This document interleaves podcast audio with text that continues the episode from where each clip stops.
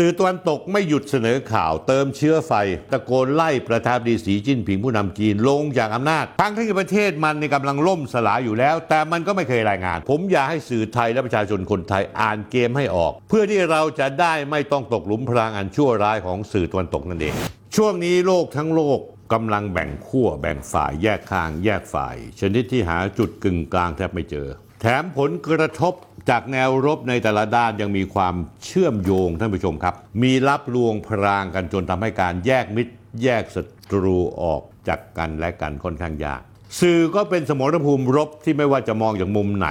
จากจุดยืน ทัศนะและวิธีการในแบบใดต่อแบบใดก็ต้องยอมรับอย่างไม่อาจปฏิเสธได้ว่าสื่อชาติตะวันตก ก็เป็นตัวปั่นกระแสข่าวโจมตีฝ่ายขั้วอำนาจใหม่เช่นจีน รัสเซียอิหร่าน โดยอ้างเรื่องไม่เป็นประชาธิปไตยเผด็จการ สิทธิเสรีภาพทางการเมือง ปัญหาละเมิดสิทธิมนุษยชน ทั้งทั้งที่นับวันอเมริกาและชาติยุโรปตะวันตกกำลังเจอกับวิกฤตความเสื่อมถอยของสังคม และของระบบการเมืองของตัวเองอย่างรุนแรง ขณะที่บทบาทที่โดดเด่นของผู้นำจีนสีจิ้นผิง ปรากฏชัดขึ้นบนเวทีการเมืองโลกในช่วงเดือนพฤศจิกายน 2565 ที่ผ่านมา ระหว่างการประชุมกลุ่ม G20 ที่อินโดนีเซียและที่เอเปก2022 ที่ประเทศไทย สีจิ้นผิงได้ชูวิสัยทัศน์จีนต่อการพัฒนาเชิงยุทธศาสตร์สมัยใหม่รอบด้านกับภูมิภาคเอเชียแปซิฟิก ยิ่งเพิ่มอำนาจอิทธิพลของจีนมากยิ่งขึ้นกลายเป็นเป้าหมายที่มหาอำนาจอเมริกาและชาติตะวันตกต้องทำลายให้ได้ ไม่ได้ด้วยเล่ก็ต้องได้ด้วยกล เพียงแต่ว่าตะวันตกไม่มีเวทมนต์คาถามา แต่ถ้าเป็นตะวันออกก็ผสมเวทมนต์คาถาเข้าไปด้วย หลังจากที่ประธานาธิบดีสีจิ้นผิงเสร็จสิ้นภารกิจในต่างประเทศกลับจีน แค่อาทิตย์เดียวท่านผู้ชม วันที่ 24 พฤศจิกายน 2565 ได้เกิดเหตุไฟไหม้อพาร์ตเมนต์ที่เมืองอูรุมฉี เมืองเอกของมณฑลซินเจียง มีคนเสียชีวิตกว่า 10 คน เป็นจำนวนทำให้เกิดการชุมนุมประท้วงบนนโยบายปลอดโควิด -19 ของรัฐบาลรัฐบาลสีจิ้นผิงท่านผู้ชมรู้ไหมว่าโลกโซเชียลสื่อตะวันตก รุมกันตั้งคำถามว่า พนักงานดับเพลิงและเหยื่อไฟไหม้ไม่สามารถหนีออกจากตึกได้ เพราะประตูถูกล็อกหรือไม่ และความสูญเสียที่เกิดขึ้น มีส่วนเกี่ยวข้องกับมาตรการการควบคุมโควิด ตามนโยบาย zero โควิด -19 หรือไม่ ยิ่งกว่านั้นสื่อทางตะวันตก เน้นการเสนอข่าวการประท้วงแฟลชม็อบแบบปฏิวัติสี เหมือนกับปฏิวัติสีที่เคยปฏิวัติในยุโรปตะวันออก และยูเครนก็เป็นหนึ่งในปฏิวัติสีที่ถูกสื่อมวลชนตะวันตกปั่นขึ้นมา ร่วมกับการยุยงส่งเสริมและก็ช่วยเหลือของกลุ่ม CIA ซึ่งไม่ใช่ความลับอีกต่อไปแล้ว เพื่อโค่นล้มรัฐบาลที่มาจากการเลือกตั้งอย่างถูกต้องเผอิญประธานดีที่ถูกโค่นล้มไปนั้น เป็นคนที่ใกล้ชิดกับรัสเซีย แล้วทางนาโตแล้วทางอเมริกาต้องการที่จะไล่ประธานาธิบดีที่คนนี้ออก และเอาคนซึ่งเป็นหุ่นเชิดของตัวเองขึ้นมา และในที่สุดแล้ว อเมริกาและนาโต้ก็ได้ในตัวตลกเช่นเซเลนสกี้ฉันใดฉันนั้นตอนนี้เนี่ยสื่อตะวันตกพยายามเน้นข่าว การประท้วงของกลุ่มต่างๆ ที่เกิดขึ้นมา ที่เรียกร้องให้ทำดีสีจิ้นผิงลาออกจากตำแหน่ง แล้วก็อ้างว่าเป็นการต่อต้านพรรคคอมมิวนิสต์ครั้งใหญ่ที่สุดในรอบหลายสิบปี หลังจากเหตุการณ์ที่จตุรัสเทียนอันเหมินเมื่อวันที่ 4 มิถุนายน 2532 ผมเอากราฟิกให้ดูนะครับ ที่สื่อทางตะวันตกออกมา ให้เห็นว่าหลายๆแห่งทั่วจีนมีแฟลชม็อบ ประท้วงล็อกดาวน์กับเหตุไฟไหม้ที่อุรุมฉีสื่อตะวันตกตีข่าวว่าการชุมนุมประท้วงแบบแฟลชม็อบเกิดขึ้นในหลายเมืองได้แก่หนึ่งกรุงปักกิ่ง เมืองหลวง ศูนย์กลางอำนาจการเมืองการปกครองสองมหาวิทยาลัยมหานครเซี่ยงไฮ้เมืองสำคัญทางเศรษฐกิจของจีนสามนครอุรุมฉีเมืองหลวงของเขตปกครองตนเอง คือซินเจียงอุยกูสี่นครเฉิงตูในมณฑลเสฉวนห้าเมืองอู่ฮั่นในมณฑลเหอเป่ยสำหรับเมืองเจิ้งโจวซึ่งเป็นเมืองเอกของมณฑลเหอหนานมาทางตอนกลางของจีน ก่อนหน้านี้ก็มีกระแสการประท้วง เพื่อเรียกร้องการเพิ่มค่าตอบแทนโบนัส และการยกระดับสวัสดิการ ตั้งแต่ตุลาคมจนกระทั่งเมื่อวันที่ 24 พฤศจิกายน 2565 มีการประกาศการล็อกดาวน์ทำให้เกิดเหตุประท้วงใหญ่ในกลุ่มบริษัท Foxconn ซึ่งถือว่าเป็นโรงงานผลิต iPhone ที่ใหญ่ที่สุดในโลก ท่านผู้ชมรู้ไหมว่ามีคนงานกว่า 200,000 คน หลังที่เจอเจอตรวจเจอผู้ผู้ติดเชื้อโควิด -19 ทำให้ต้องล็อกดาวน์พื้นที่โรงงาน ห้ามพนักงานเข้าออก แล้วก็เลยต้องอยู่กินอย่างลำลำเข็น ส่วนที่นครกวางโจ เมืองเอกมณฑลกวางตุ้งและกรุงปักกิ่งเมืองหลวง ทางกลุ่มผู้ชุมนุมได้ใช้กระดาษเปล่าสีขาวเป็นสัญลักษณ์ของการประท้วงต่อต้านนโยบายปลอดโควิด -19 ที่เข้มงวดของจีน สื่อตะวันตกไม่หยุดเสนอข่าวเติมเชื้อไฟความโกรธของผู้ประท้วงกรณีเกิดเหตุคนตาย 10 ราย จากการไหม้ไฟไหม้ที่อพาร์ตเมนต์ในอุรุมฉี รายงานซ้ำแล้วซ้ำอีกว่าเหล่าผู้ชุมนุม ซึ่งมีจำนวนนับพันคนได้พากันประท้วงเรียกร้อง ยุติมาตรการการสุดโต่งล็อกดาวน์ปิดเมืองจากโควิด -19 และเรียกร้องเสรีภาพทางการเมืองท่านผู้ชมครับ โดยเฉพาะอย่างยิ่งไอ้สำนักข่าวลวงโลกที่ชื่อ BBC เป็นตัวตั้งตัวตี รีบตั้งฉายาการประท้วงในจีนว่าเป็นการประท้วงกระดาษขาวที่เขาเรียกว่าไว้ paper protest นอกจากนี้แล้วยังมีการตีปี๊บด้วยมีการตะโกนไล่ประธานดีสีจิ้นผิงผู้นำจีนลงจากอำนาจ ทั้งจากตำแหน่งประธานาธิบดี และตำแหน่งเลขาธิการพรรคคอมมิวนิสต์จีน โดยเฉพาะอย่างยิ่ง มีผู้ประท้วงบางรายเรียกร้องปฏิวัติล้มสี ไล่ประธานดีสีจิ้นผิงให้ลาออก โอ้ท่านผู้ชมครับ มันเข้าทางสื่อตะวันตก ว่านี่คือกระแสอารยะขัดขืนที่ไม่เคยเกิดขึ้นมาก่อน ก่อนในแผ่นดินใหญ่จีนในช่วงทศวรรษที่ผ่านมาจีนมีปฏิกิริยาอะไรบ้าง จีนโต้อัดสื่อตะวันตกว่าเฉาฉุยคือปากเสียปากเหม็น 27 พฤศจิกายนสื่อหลักของพรรคคอมมิวนิสต์จีน อย่างเช่น The Global Times ได้วิจารณ์สื่อตะวันตก ปลุกปั่นกระแสความวุ่นวายบนแผ่นดินจีน โดยพาดหัวว่า สื่อตะวันตก bad mouth คือปากเสีย หรือพูดอัธรสอย่างภาษาไทยจีนคือปากเหม็นเฉาชุย ด้วยการตีข่าวการแพร่ระบาดของโรคในจีน เหมือนกับที่วอชิงตันโหมจุดไฟ ความขัดแย้งระหว่างรัสเซียกับยูเครน วิพากษ์วิจารณ์แนวทางที่เข้มงวดของจีนในการ ป้องกันและควบคุมการแพร่ระบาด รวมทั้งปั่นข่าวถึงผลที่ตามมาของการเปิดประเทศพาดหัวข่าว อย่างเช่น ผลกระทบอันเลวร้ายของการยกระดับ zero โควิดของจีนที่ท่วมท้นบนแพลตฟอร์มโซเชียลมีเดียของตะวันตก เช่นบลูมเบิร์กมีเนื้อข่าว คาดการณ์ว่าการเปิดประเทศแบบเต็มรูปแบบ อาจจะพบผู้ป่วยถึง 5.8 ล้านคนในห้อง ICU ในประเทศจีน และไม่มีทางที่จะจัดการกับคลื่นผู้ติดเชื้อที่ไม่สามารถกลุ่มได้ สื่อหลักของประเทศจีน Global Times ได้ระบุต่อว่า แทบไม่น่าเชื่อว่า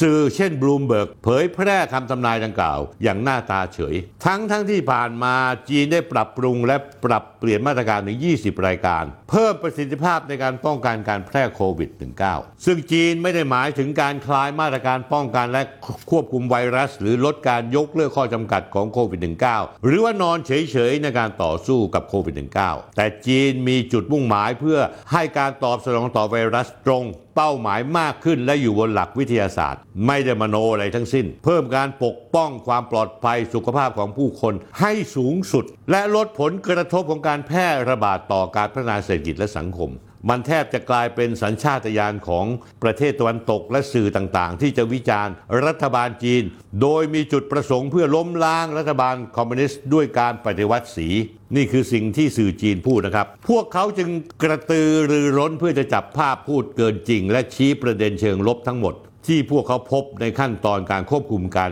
แพร่ระบาดของโรคระบาดของจีน เหมือนกับการที่วอชิงตันจุดไฟความขัดแย้งระหว่างรัสเซียกับยูเครน และประเทศตะวันตกอื่น ๆ ที่รับไม่ได้ว่าจีนมีความสามารถในการปรับนโยบายให้ยืดหยุ่นมากขึ้น และควบคุมไวรัส มิหนำซ้ำรายงานข่าวชาติตะวันตกยังปั่นข่าวต่อว่าระหว่างการเผชิญหน้า ระหว่างกลุ่มผู้ชุมนุมกับเจ้าหน้าที่ตำรวจควบคุมสุฝูงชนที่นครเซี่ยงไฮ้ปรากฏว่ามีนักข่าวหนุ่มนายเอ็ดเวิร์ด ลอเรนซ์ นักข่าวของอังกฤษประจำข่าว BBC ประจำประเทศจีน ได้ถูกเจ้าหน้าที่ตำรวจทำร้ายและจับกลุ่มตัวโดยใส่กุญแจมือและเตะตีขณะเขากำลังรายงานข่าวการประท้วงดังกล่าวด้วย ซึ่งมีรายงานว่านายลอเรนซ์ถูกเจ้าหน้าที่ตำรวจควบคุมตัวเป็นเวลาหลายชั่วโมงก่อนปล่อยตัวออกมา ตามด้วยคลิปขยี้ข่าวนักข่าว BBC ถูกจับกลุ่ม ปรากฏในคลิปวิดีโอที่มีการเผยแพร่บนทวิตเตอร์โดย account ชางไฮชางเทน แสดงเห็นภาพขณะที่ลอเรนซ์กำลังถูกเจ้าหน้าที่ตำรวจจีนประมาณ 4-5 คน รุมจับกลุ่มโดยมีเสียงผู้ประท้วงชาวจีนตลอด ปล่อยว่าปล่อยคนปล่อยคน จากนั้นในอีกคลิปหนึ่งจะเห็นลอเรนซ์ถูกพาตัวไป โดยเจ้าตัวได้พยายามตะโกน กลับไปหาทีมงานที่ตามมาว่า ให้ติดต่อสารทูตกงสุลเดี๋ยวนี้ เรียกได้ว่าท่านผู้ชมครับ งานนี้ BBC เล่นใหญ่ด้วยการเขียนบทเอง เล่นเอง หวังให้ตัวเองเป็นข่าวใหญ่ในทั่วโลก งานนี้เข้าทางสื่ออังกฤษ BBC ออกมาเปิดเผยว่า BBC รู้สึกกังวลเป็นอย่างยิ่งเกี่ยวกับการปฏิบัติต่อนักข่าวเราเอ็ด ลอเรนซ์ ซึ่งถูกจับใส่กุญแจมือขณะกำลังทำข่าวในเซี่ยงไฮ้ เขาถูกคุมขังเป็นเวลาหลายชั่วโมงก่อนจะได้รับการปล่อยตัว ระหว่างที่ถูกจับเขาถูกตำรวจทุบตีและเตะขณะทำหน้าที่ในฐานะ นักข่าวที่ได้รับการรับรอง ขณะที่สื่ออังกฤษอีกเจ้า อย่างเช่น The Guardian ได้เสนอข่าวว่าสื่อใหญ่ของจีน เพิกเฉยต่อการประท้วงทั่วประเทศ และยังเดินหน้าปฏิบัติการกำจัดโควิด -19 ต่อไป แล้วก็ชี้เห็นว่าการชุมนุมประท้วงดังกล่าว ไม่ปรากฏบนข่าวหน้าหนึ่งของหนังสือพิมพ์หรือทีวีจีน ที่ไปเกาะติดข่าวแผนการส่งยานอวกาศเซินโจ 15 ไปยังสถานีอวกาศของจีนในวันอังคารนี้ พักเรื่องนี้สักนิดหนึ่งท่านผู้ชมตามผมมาหน่อย ช่วงที่รัสเซียกับยูเครนมีความขัดแย้งกันท่านผู้ชมจะสังเกตว่าสื่อทางตะวันตก จะรายงานข่าวโกหกในยูเครน ออกมาสู่ชาวโลก เพื่อสะท้อนเห็นว่ารัสเซียเป็นอันธพาลเป็นกุ๊ย แต่ความชั่วร้ายที่ยูเครนทำกับประชาชนยูเครนเอง และประชาชนยูเครนที่มีเชื้อสายรัสเซีย ตั้งแต่คศ 2014 16 ที่ทหารของยูเครนนีโอนาซีฆ่าชาวรัสเซียใน ย่านภูมิภาคดอนบาสถึง 14,000 คนแต่ข่าวทางตะวันตกไม่ยอมลงเลยแม้แต่นิดเดียว เห็นหรือยังครับท่านผู้ชม ฉันใดฉันนั้นพาดหัวข่าวหลักของภาษาอังกฤษของ Global Times มุ่งเน้นไปที่การเลือกตั้งของไต้หวัน ส่วนในข่าวบทวิเคราะห์และบทบรรณาการของสื่อจีน เช่นบทบรรณาการของสื่อ People's Daily เรียกร้องให้ยึดมั่นอย่างแน่วแน่ต่อนโยบายปลอดโควิด ซึ่งเป็นหนทางเดียวที่ถูกต้อง ขณะที่ สื่อของ Global Times เตือนถึงฤดูหนาวที่ท้าทาย อย่างยิ่งขณะที่ประเทศกำลังปรับจูนมาตรการโควิด สื่อตะวันตกยังรายงานข่าวชาวจีนและชาวต่างชาติในบางประเทศ ขานรับกระแสชุมนุมเพื่อสนับสนุนการประท้วงในจีน และร่วมคัดค้านนโยบายโควิด เป็นศูนย์ เป็นการจำกัดเสรีภาพ ประเทศจีนต้องการให้ประชาชนไม่ล้มหายตายจากจากโควิด -19 ประเทศจีนมีประชากร 1,400 ล้านคน ถ้าไม่ควบคุมอย่างเข้มงวด การระบาดของโควิด -19 อาจจะทำให้ประเทศจีนมีคนติดเชื้อเป็นหลายร้อยล้านคน ซึ่งรัฐบาลจีนไม่ยอมให้เกิดเหตุการณ์นี้เกิดขึ้น วันจันทร์ที่ 28 พฤศจิกายน 2565 สื่อออสเตรเลียรายงานข่าวแฟลชม็อบที่มีผู้ประท้วงราว 200 คน ส่วนใหญ่เป็นชาวจีน ชุมนุมด้านนอกศาลาว่าการนครซิดนีย์ของออสเตรเลีย โดยตะโกนว่า จากซิดนีย์ถึงเซี่ยงไฮ้ประชาธิปไตยไม่มีวันตาย และพูดซ้ำๆว่าเสรีภาพเสรีภาพเพื่อจีน หลายคนชูป้ายประท้วงเพื่อเรียกร้องให้จีนปล่อย ตัวผู้ประท้วงที่ถูกจับกลุ่มในหลายเมืองในช่วงหลายวันนี้ หลังจากมีการประท้วงในหลายเมือง เพื่อคัดค้านนโยบายโควิดเป็นศูนย์ที่มีข้อบังคับเข้มงวดโดยเฉพาะอย่างยิ่งมาตรการการล็อกดาวน์นี่ผมกำลังจะเล่าเรื่องในต่างประเทศให้ฟังนะฮะที่มันย้อนกลับมาสู่ประเทศจีน นอกจากนี้ยังมีข่าวผู้ประท้วงรวมตัวที่ด้านนอกสถารทูตจีนในกรุงลอนดอน เมื่อวันอาทิตย์ที่ 27 พฤศจิกายน 2565 เพื่อจุดเทียนไว้อะไรกับผู้เสียชีวิต ในเหตุการณ์ไฟไหม้ที่เมืองอุรุมฉีมณฑลซินเกียง ผู้ประท้วงถือป้ายมีข้อความว่าปลดปล่อยจีนและหยุดทารุณกรรมประชาชนตัวเอง ตะโกนเรียกร้องให้สีจิ้นผิงลาออก เรามาที่ญี่ปุ่นมั่งกรุงโตเกียวญี่ปุ่นมีผู้ประท้วงราวร้อยคน รวมตัวกันประท้วงใกล้ทางออกที่สถานรถไฟชินจูกุ เมื่อวันอาทิตย์โดยบางคนตะโกนตะโกนเรียกร้องให้สีจิ้นผิง และพรรคคอมมิวนิสต์ยอมก้าวลงจากอำนาจ และร่วมร้องเพลงชาติจีน ผู้ชุมนุมส่วนใหญ่เป็นหนุ่มสาวชาวจีน บางคนเป็นนักศึกษาต่างชาติ ทั้งหมดนี้ที่ผมเล่าท่านผู้ชมฟังท่านผู้ชมครับ ประเด็นอยู่ตรงไหน ประเด็นอยู่ตรงที่ว่ารายงานข่าวสื่อตะวันตกจับจุดอ่อนของจีน ที่จีนใช้มาตรการเข้มงวดเกินไปของเจ้าหน้าที่ เสนอข่าวชวนคับข้องใจไม่มีเสรีภาพยกตัวอย่างเช่น การล็อกดาวน์อย่างทันทีทันใดที่ปรากฏเป็นข่าวในคลิปว่อนโลกออนไลน์ และโดนตามลบเกลี้ยง ผลกระทบทางเศรษฐกิจ เช่นวันช้อปปิ้ง 1111 ก็คือวันที่ 11 เดือน 11 ก็เงียบมาก เพราะว่าส่งของไม่ได้จากมาตรการล็อกดาวน์วิถีชีวิตของคนจีน เพิ่มความตึงเครียดและหวาดกลัวมาตรการเฉียบขาดทำให้คนจีนหลายล้านคนต้องทนอยู่แต่ภายในบ้าน บางครั้งอยู่นานถึง 4 เดือน มีประชาชนร้องทุกข์ว่าขาดแคลนอาหารและสิ่งจำเป็นทางการแพทย์ จากเหตุการณ์ไฟไหม้ที่เมืองอุรุมฉี รัฐบาลสหรัฐและ สหราชอาณาจักร ถือโอกาสแถลงสนับสนุนสิทธิเสรีภาพประชาชนในการชุมนุมอย่างสันติทำเนียบขาวกล่าวว่าประธานาธิบดีโจไบเดนแห่งอเมริกากำลังจับตาอย่างใกล้ชิด ต่อเหตุความไม่สงบที่เกิดขึ้นไม่บ่อยครั้งในจีน จากการประท้วงเรียกร้องเสรีภาพทางการเมืองยกเลิกมาตรการล็อกดาวน์โควิด -19 ขณะที่นายเจ้าลี่เจียนโฆษกกระทรวงการต่างประเทศจีนแถลงข่าวว่า ไม่ทราบว่าไม่ทราบเกี่ยวกับสถานการณ์ประท้วงในต่างประเทศ เพื่อสนับสนุนผู้ประท้วงในจีน และเรียกร้องให้จีนยุตินโยบายโควิดเป็นศูนย์นายเจ้าลีเจียงกล่าวปกป้องว่า รัฐบาลมีการปรับเปลี่ยนมาตรการการควบคุมโรคตามความเป็นจริงในพื้นที่ รวมทั้งเชื่อมั่นภายใต้การนำของพรรคคอมมิวนิสต์และการสนับสนุนของประชาชนชาวจีนทุกคนจะทำให้การต่อสู้กับโควิด -19 ประสบผลสำเร็จ นายเจ้าลี่เจียนนะฮะออกมาตอบโต้ และยังยืนยันว่านโยบายโควิด เท่ากับศูนย์หรือซีโร่โควิดนั้นเป็นสิ่งที่ถูกต้องทำไมรัฐบาลปักกิ่งและทางการจีนยังคงดำเนินนโยบายผ่อนคลายนโยบายซีโร่โควิด หรือโควิดเป็นศูนย์อย่างค่อยเป็นค่อยไป จากการเปิดเผยของคณะกรรมการสุขภาพแห่งชาติ ระบุว่าจีนไม่ได้มีมาตรการที่เฉียบขาด ถ้าจีนไม่มีมาตรการที่เฉียบขาด ผลที่ตามมาอาจจะเป็นหายนะสำหรับประเทศที่มีประชากร 1,400 ล้านคน รวมทั้งคนแก่ที่มีอายุ 60 ปีขึ้นไปจำนวนถึง 267 ล้านคน เด็กมากกว่า 250 ล้านคน บทความในซินหัวได้อ้างถึงบุคลากรทางการแพทย์ที่กล่าวว่า การเปิดประเทศจีนอย่างเต็มรูปแบบอีกครั้ง อาจจะคุกคามระบบสุขภาพของจีนที่ปัจจุบันมีจำนวนเตียง ICU น้อยกว่าประเทศพัฒนาแล้วมาก เรามาดูตัวเลขที่ตลกดีสถิติ ที่ระบุชัดเจนว่าถึงปัจจุบันแม้จีนจะมีประชากร 1,400 ล้านคน อเมริกามีประชากร 330 ล้านคน แต่จีนเสียชีวิตจากโควิดแค่ 5,233 ล้านคน คิดเป็นเปอร์เซ็นต์คือ 0.0004%เปอร์เซ็นต์เทียบกับคนอเมริกาที่เสียชีวิตไปแล้ว 1.1 ล้านคนคิดเป็นสัดส่วนกับประชากรคือ 0.33%ล่าสุดท่านผู้ชมครับ มีผู้ติดโควิด รายใหม่ในวันทิตย์27 พฤศจิกายน 2565 วันเดียวเพิ่มขึ้นถึง 4,347 คน ในจำนวนนี้มีอยู่ 36,525 คน ไม่แสดงอาการ และก็ไม่มีรายงานผู้เสียชีวิต ประเทศจีนมียอดสะสมผู้เสียชีวิตทั้งหมดกว่า 5,200 ราย อเมริกา 1.1 ล้านราย นักวิทยาศาสตร์ นักวิชาการชาวอังกฤษ ชื่อจอห์นรอสได้นำผลการเปรียบเทียบชี้เห็นว่าประชากรจีนมีอยู่ 1,412 ล้านคน มากกว่าอเมริกาที่มีประชากร 333 ล้านคนถึง 4.3 เท่า หากต้องการดูนโยบายของโควิด -19 ของอเมริกาส่งผลกระทบต่อจีนอย่างไร ควรนำสถิติของอเมริกา คูณด้วย 4.3 หมายความว่า หากจีนมีการอัตราเสียชีวิตเท่ากับของสหรัฐ คนจีน 4 จุดล้าน 4.7 ล้านคนต้องตาย กล่าวก็คือว่าถ้าจีนยกเลิกมาตรการซีโร่โควิดในทันทีอาจจะมีคนจีนต้องตายถึง 4.4ถึง5ล้านคน เพราะฉะนั้นแล้วเนี่ยเป็นที่เข้าใจได้ว่าจีนต้องยึดยุทธศาสตร์ นโยบายซีโร่โควิด -19 เพราะนโยบายนี้ได้ช่วยชีวิตคนจำนวนมาก แล้วชาวจีนได้เห็นว่ามาตรการนี้ได้ปกป้องชีวิตคนจีนนับล้านล้านคนในช่วง 2 ปีที่ผ่านมา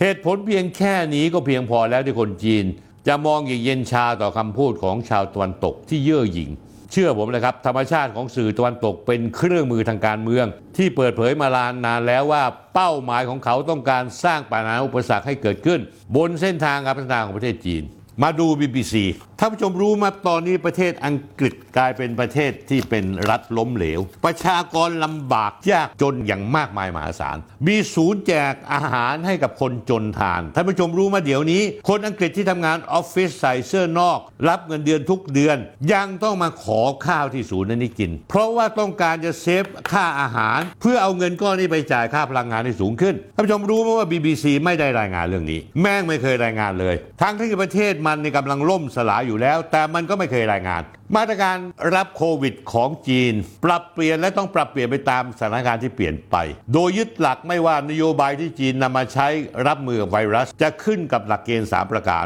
1. ใช้หลักการวิจัยวิทยาศาสตร์ 2. ต้องเป็นผลประโยชน์ต่อจีน 3. ประชาชนจะได้รับการคุ้มครองหรือไม่ เพราะฉะนั้นท่านผู้ชมครับ หลังจากปรากฏตัวเลขผู้ติดเชื้อพุ่งขึ้นท่ามกลางการชุมนุมประท้วงหลายเมือง ทางการจีนก็เริ่มมาตรการผ่อนคลายการควบคุมระบาดโควิด -19 แต่ยังคงรักษานโยบายหลักคือซีโร่โควิดไว้ งานนี้สื่อตะวันตกต้องยอมรับว่าบ้านใครบ้านมัน ทั้งฝ่ายจีนเขามองว่าประชากร 1,400 ล้านคน ถ้าเกิดมีความไม่เสถียรภาพขึ้นมา ความไม่เสถียรภาพอันนี้จะขยับขยายออกไปสู่มณฑลหลายมณฑลเขาจะปกครองประเทศจีนไม่ได้ ซึ่งจะเข้าทางทางตะวันตก ที่ต้องการให้จีนวุ่นวาย สื่อตะวันตกก็เลยมีวาระซ่อนเร้นเข้ามาเติมเชื้อไฟม็อบ ให้โหมรุนแรง เพื่อหวังสั่นคลอนความมั่นคงของจีนเหมือนกับจะเสนอข่าวประท้วงอิหร่านและรัสเซีย โดยสื่อตะวันตกเอากรอบความคิดของตนเรื่องประชาธิปไตย เสรีภาพทางการเมืองปัญหาละเมิดสิทธิมนุษยชนมานำจนก่อให้เกิดปัญหาลุกลามไปในประเทศอื่นท่านผู้ชมครับ ประเด็นนี้ที่ผมพูด ผมอยากให้สื่อไทยและประชาชนคนไทยอ่านเกมให้ออก มองภาพไปชัด ว่าอะไรกำลังเกิดขึ้น สงครามข่าวสารในเกมนี้คืออะไร เพื่อที่เราจะได้ไม่ต้องตกหลุมพรางอันชั่วร้ายของสื่อตะวันตกนั่นเองท่านผู้ชมครับ ไม่ว่าจะ BBC หรือ Bloomberg ล้วนแล้วแต่เป็นข่าวโกหกพกลม เพื่อประโยชน์ให้ความวุ่นวายกับประเทศที่ตัวเองต้องการจะสร้างความวุ่นวายและท่านผู้ชมครับ มันเป็นของมันอย่างนี้มาตั้งนานแล้ว เพียงแต่ว่าช่วงหลังนั้น โลกทางตะวันออก และหลายหลายสังคมหลายชุมชน เริ่มรู้ทัน เริ่มรู้ทัน ความอำมหิตความโหดเหี้ยมในวาระซ่อนเร้นที่สื่อตะวันตกใช้ฉากหน้าอ้างว่าตัวเองเป็นสื่อมวลชนที่รักเสรีภาพ แต่เบื้องหลังคือปลุกปั่นให้สังคมแต่ละสังคมที่กำลังมีความคับแค้นให้ลุกขึ้นมาประท้วงแล้วก็โค่นล้มรัฐบาลชุดนั้น